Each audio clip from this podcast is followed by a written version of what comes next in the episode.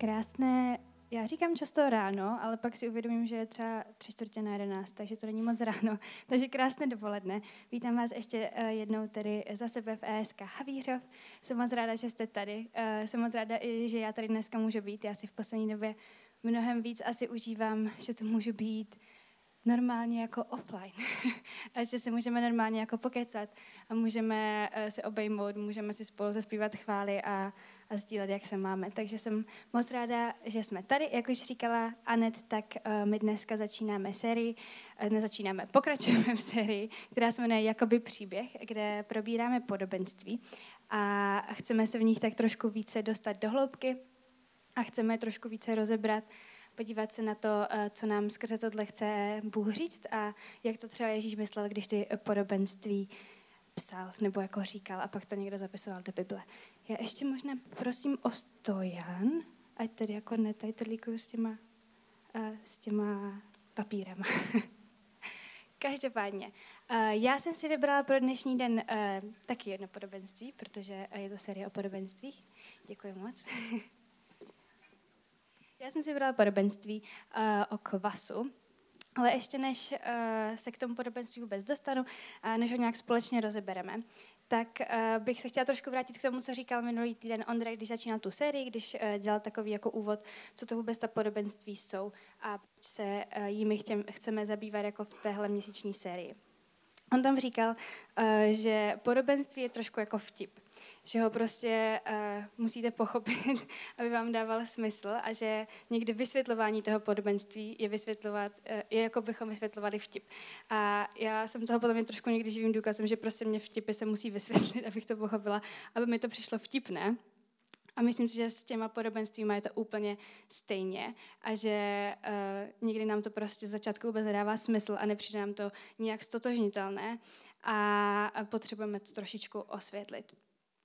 A taky se mi líbilo, když Andrea říkal, že podobenství jsou takové zadní vrátka eh, do lidských srdcí a že někdy možná slyšíme nějaké podobenství nebo čteme nějaké podobenství a vůbec nám nepřijde, že by se nás to mělo týkat, ale ve výsledku většinou vždycky dojdeme k tomu, že nás to prostě z něčeho usvědčí a že musíme otevřít sami před sebou svoje vlastní srdce a říct si, hm, možná tohle je aplikovatelné i na můj život a na tu situaci, ve které se i já nacházím.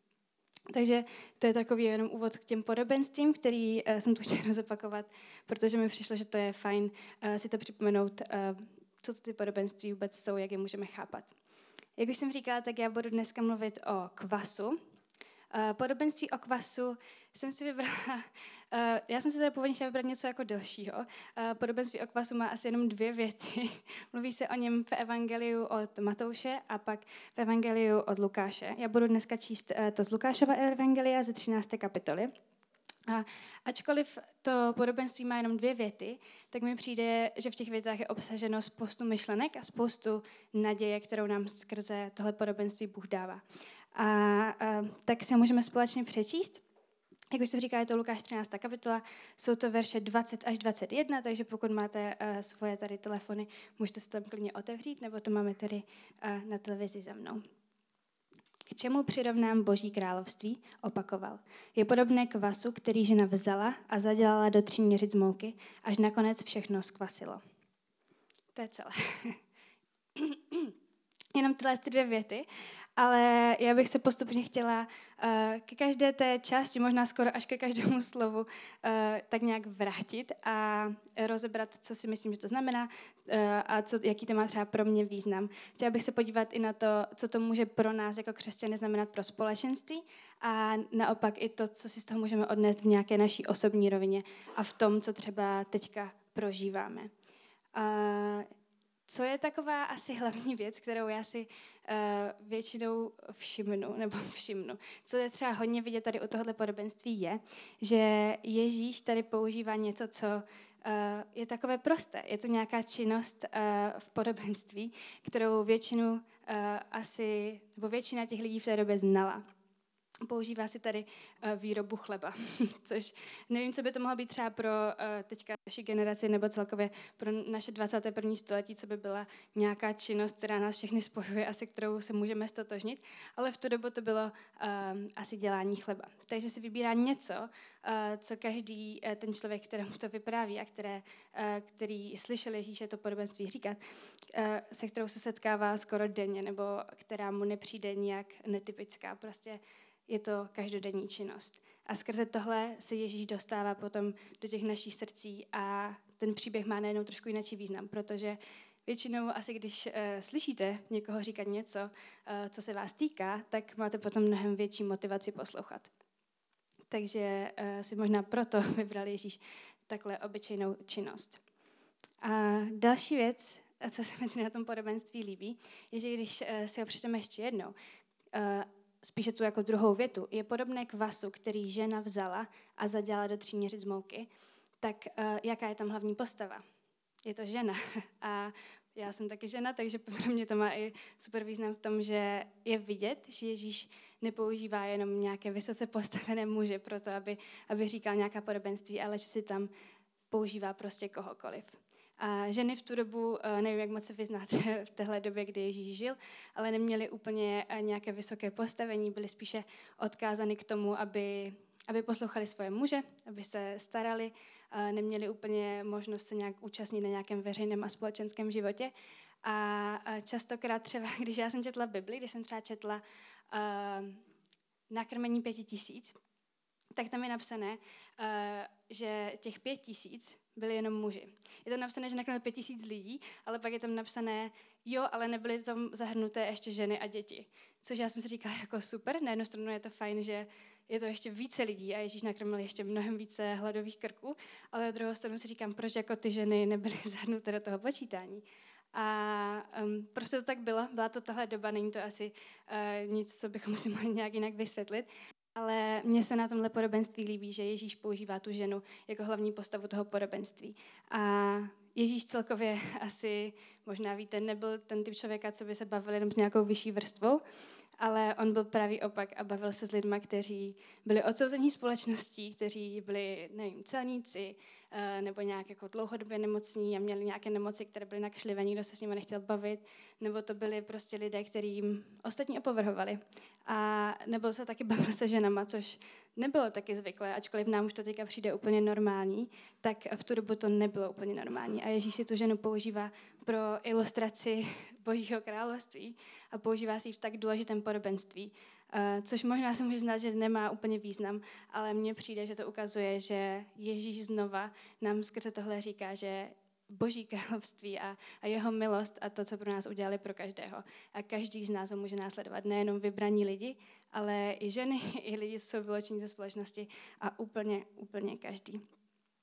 Když se ještě posuneme o trošku dál, tak uh, je tam, že ta žena zadělala uh, do tří měřic mouky ten kvas.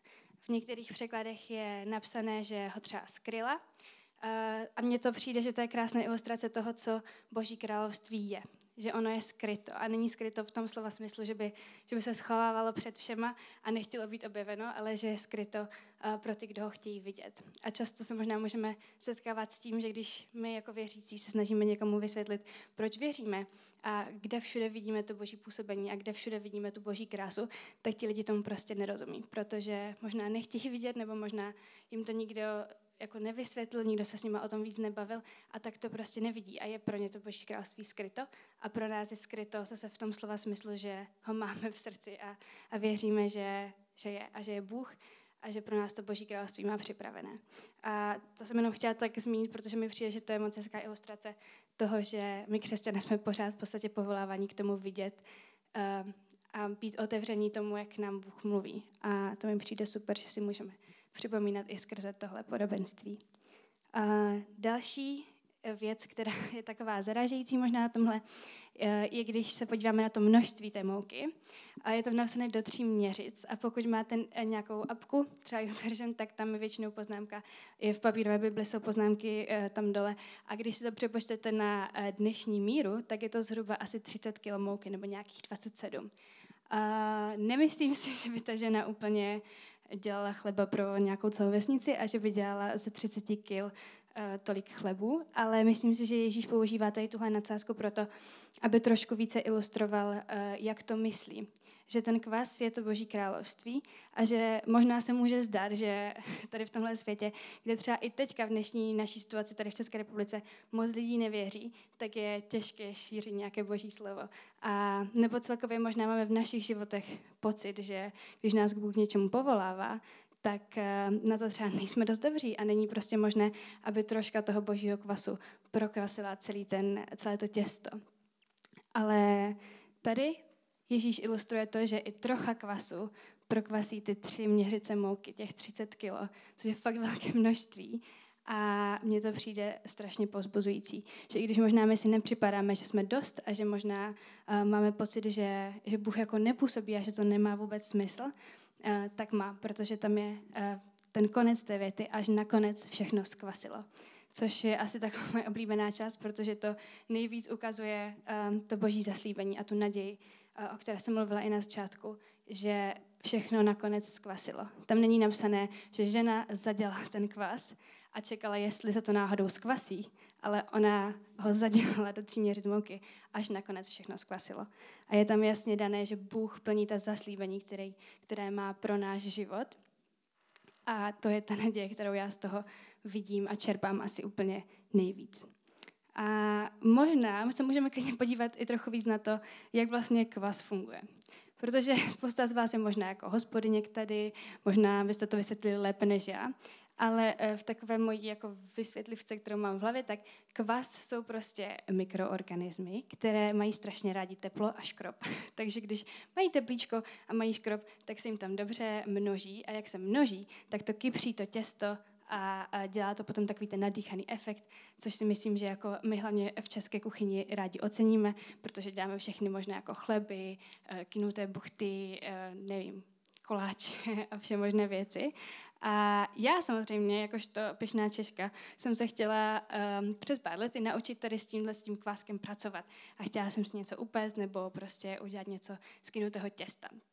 Nakonec jsem nedělala úplně takové to typické kinuté těsto, že bych dělala třeba chleba, ale rozhodla jsem se, že udělám takové ty pořádné české lívance, které se taky dělají z kváskového těsta a říkala jsem si, super, tak když už dělám tolik lívanců, protože jsem to měla recept z takové tlusté knížky od mamky, kde jsou prostě recepty eh, na porce jako třeba z prosto lidí, tak nedělala jsem se prosto lidí, dělala jsem pro mě, ale říkala jsem si, dobrý, tak když už dělám teda takové pořádné lívance, tak uh, je udělám pro kamarády. Takže jsem pozvala pár lidí k nám domů, uh, že je jako pozvu na snídaní a že udělám ty lívance, abychom nejedli nějaký jako toastový chleba.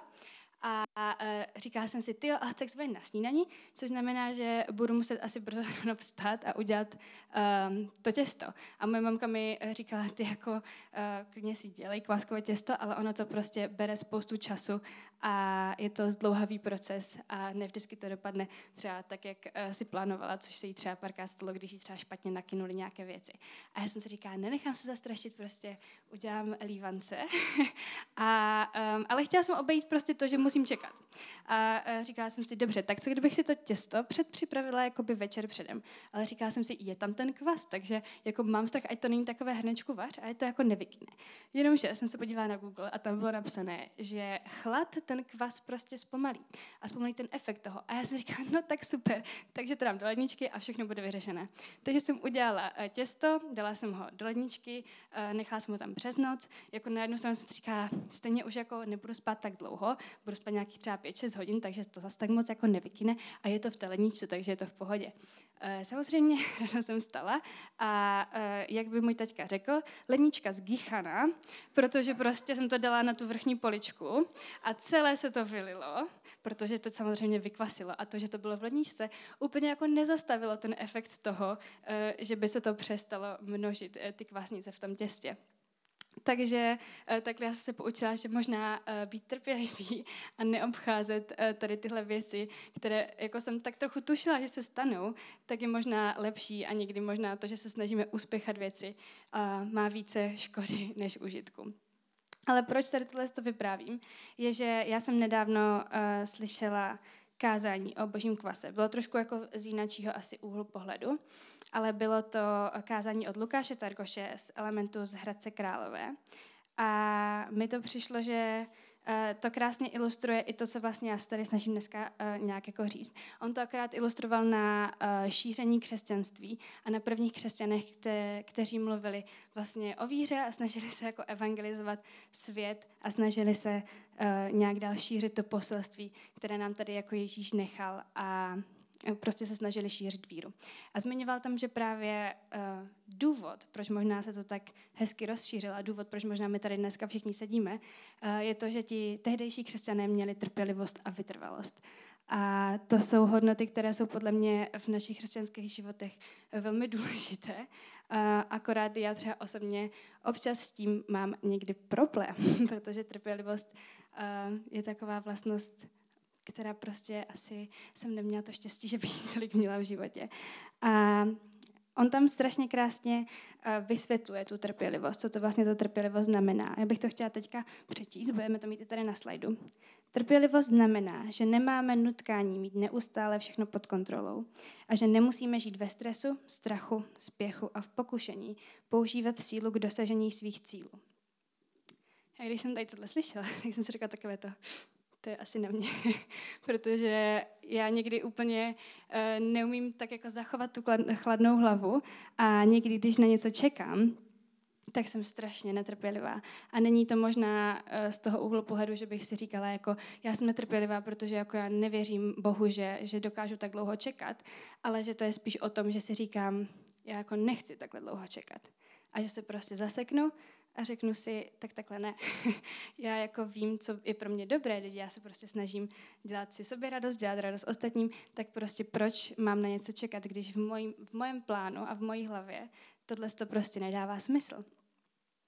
A tak si myslím, že někdy prostě se musíme zastavit a musíme si uvědomit, že tohle to prostě není o nás a že Bůh s náma má dobrý plán. A je to přesně jako s tím kvasem, že možná se nám v životě zdá, že stojíme na místě a že se vlastně vůbec nic neděje a že možná kdybychom my režírovali ten svůj život sami za sebe, tak už jsme dávno někde jinde. Ale já si myslím, že ten boží kvas, který i máme my nějak ve svém životě, postupně pomalinku působí. A Bůh působí v našich životech a my možná máme pocit, že se nic neděje. A že stojíme a že Bůh nás neslyší a že možná máme nějaké trápení, nějaké věci v životě, které prostě nás trápí a kdy už Bohu prostě nevěříme, protože se strašně dlouho nic neděje, ale ono je strašně důležité v tomhle tom právě vytrvat. Na to navazuje ta vytrvalost, na tu trpělivost, kterou musíme mít asi sami se sebou i s ostatními a asi i s Bohem. A možná si říkáte, ty, ale já tady s touhletou trpělivostí nemám problém, já jako Bohu věřím, prostě odezdávám mu pravidelně všechny svoje trápení a, a všechno, co se mi v životě děje, ale možná třeba máte problém s trpělivostí s ostatníma lidma. A možná se snažíte někam posunout, ale snažíte se to dělat takovou silou, že oni nemají možnost růst a nemají možnost se nechat proměňovat Bohem. Nebo možná nemáte trpělivost sami se sebou a jste na sebe zbytečně, zbytečně zlí a možná zašlapáváte ten potenciál, který, který vám Bůh dává, ale tím, že to prostě brzo vzdáváte a nemáte trpělivost sami se sebou, tak se pak stane, že ten váš potenciál není prostě využitý a nenecháte Boha v tomhle tom působit. Důvod, proč tady tu trpělivost zmiňuju, je, že si myslím, že i pokud my jako společenství chceme nějak sloužit společně a, a šířit s lidma uh, naši víru a to, proč si myslíme, že je Bůh dobrý, tak uh, je důležité hlavně proto, uh, že my musíme začít nejdříve sami od sebe.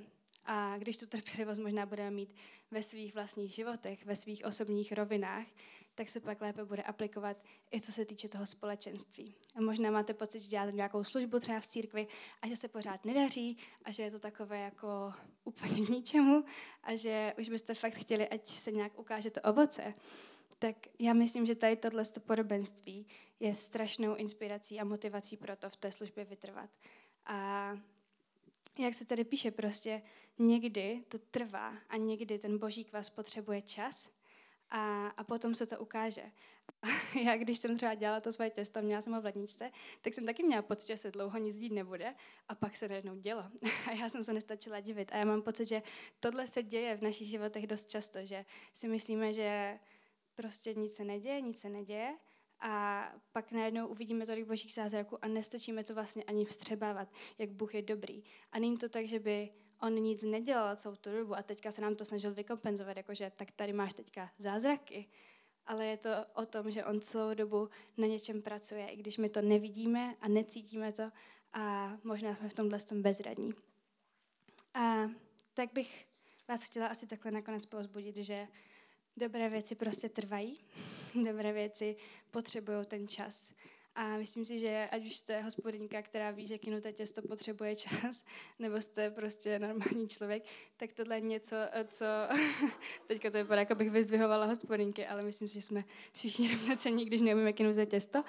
Ale prostě ať už jste v životě kdekoliv, tak myslím, že ta trpělivost nikdy není na škodu a že se nás jí Bůh prostě snaží učit v každodenních životech a že možná se nám zdá, že jako nás něco strašně bolí a něco nás strašně trápí a že Bůh tady prostě není a neslyší a, a vůbec neví, čím si procházíme, tak vás chci pozbudit, že, že tady je. A já vím, jak lehce to možná zní, že tady stojím a říkám, jo, prostě odevzdejte to Bohu, věřte Bohu a je to všechno v pohodě. Já asi myslím si, že ať už prostě jsem relativně mladá, tak jsem si taky prošla spoustu věcmi, kdy jsem měla pocit, že tady Bůh prostě není. A ono to prostě asi nemá nějaké řešení, že bych vám teďka řekla, tak tohle udělejte a budete se cítit strašně super a najednou se všechno vyřeší. Tohle to prostě všechno potřebuje čas a potřebuje to naši trpělivost a naši důvěru Bohu. A já věřím, že když tohle když tomhle prostě vytrváme, tak Pán Bůh se oslaví v tom našem čekání a v tom, co má pro náš boží plán připravené. A jo, tak eh, Zkuste přemýšlet nad tím, co možná jsou vaše oblasti, které eh, potřebujete dát více Bohu, nebo respektive kde vy potřebujete hledat tu trpělivost a kde potřebujete nabírat tu trpělivost, ať je to v oblasti s jinýma lidma, nebo je to v oblasti sami se sebou, nebo třeba s Bohem. A zkuste popřemýšlet nad tím, kde potřebujete dát Bohu více času, nebo proč vás možná Bůh eh, jako nutí na něco čekat. On to nedělá, protože by jako chtěl být zlý, ale proč potřebujete ještě na něco čas. A tak já už bych se chtěla teďka na závěr jenom pomodlit. Um, díky moc, že jste poslouchali. Já už pozvu i pomalinku chválící kapelu tady zpátky na stage. A můžete v těch chvalách nějak vyznat Bohu, čím se teďka procházíte, nebo um, s čím se perete, nebo čemu nerozumíte, nebo poděkovat za to, že vás učí trpělivosti a že třeba vidíte nějaké posuny ve svém životě za poslední dobu. Asi je to úplně na vás. Um, tak já um, se za nás ještě pomodlím.